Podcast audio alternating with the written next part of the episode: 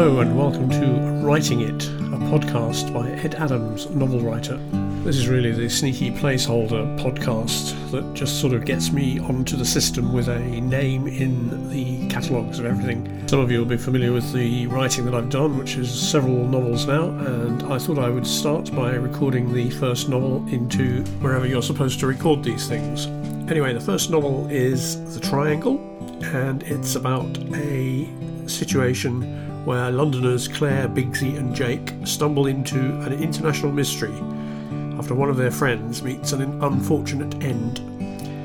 There's an enigmatic American named Chuck Manners, a group of Russians, some Middle Eastern magnates, and London's police force bound together in a fast paced story that jumps around the world. I originally wrote this for NaNoWriMo, and it was back in ooh, about 2009, I think, that it was revised for publication. It was originally under another author name and had different artwork. And then in 2020, I relaunched it as part of the lockdown effect, and I've been working on various other novels since then. And it's currently offered free via my website.